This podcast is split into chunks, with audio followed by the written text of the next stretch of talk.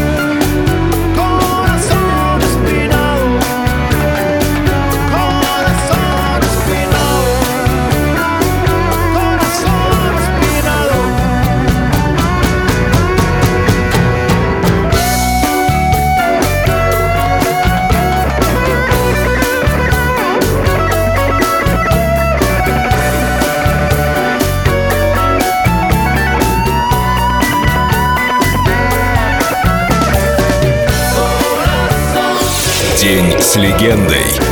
Карлос Сантана. Только на Эльдо Радио.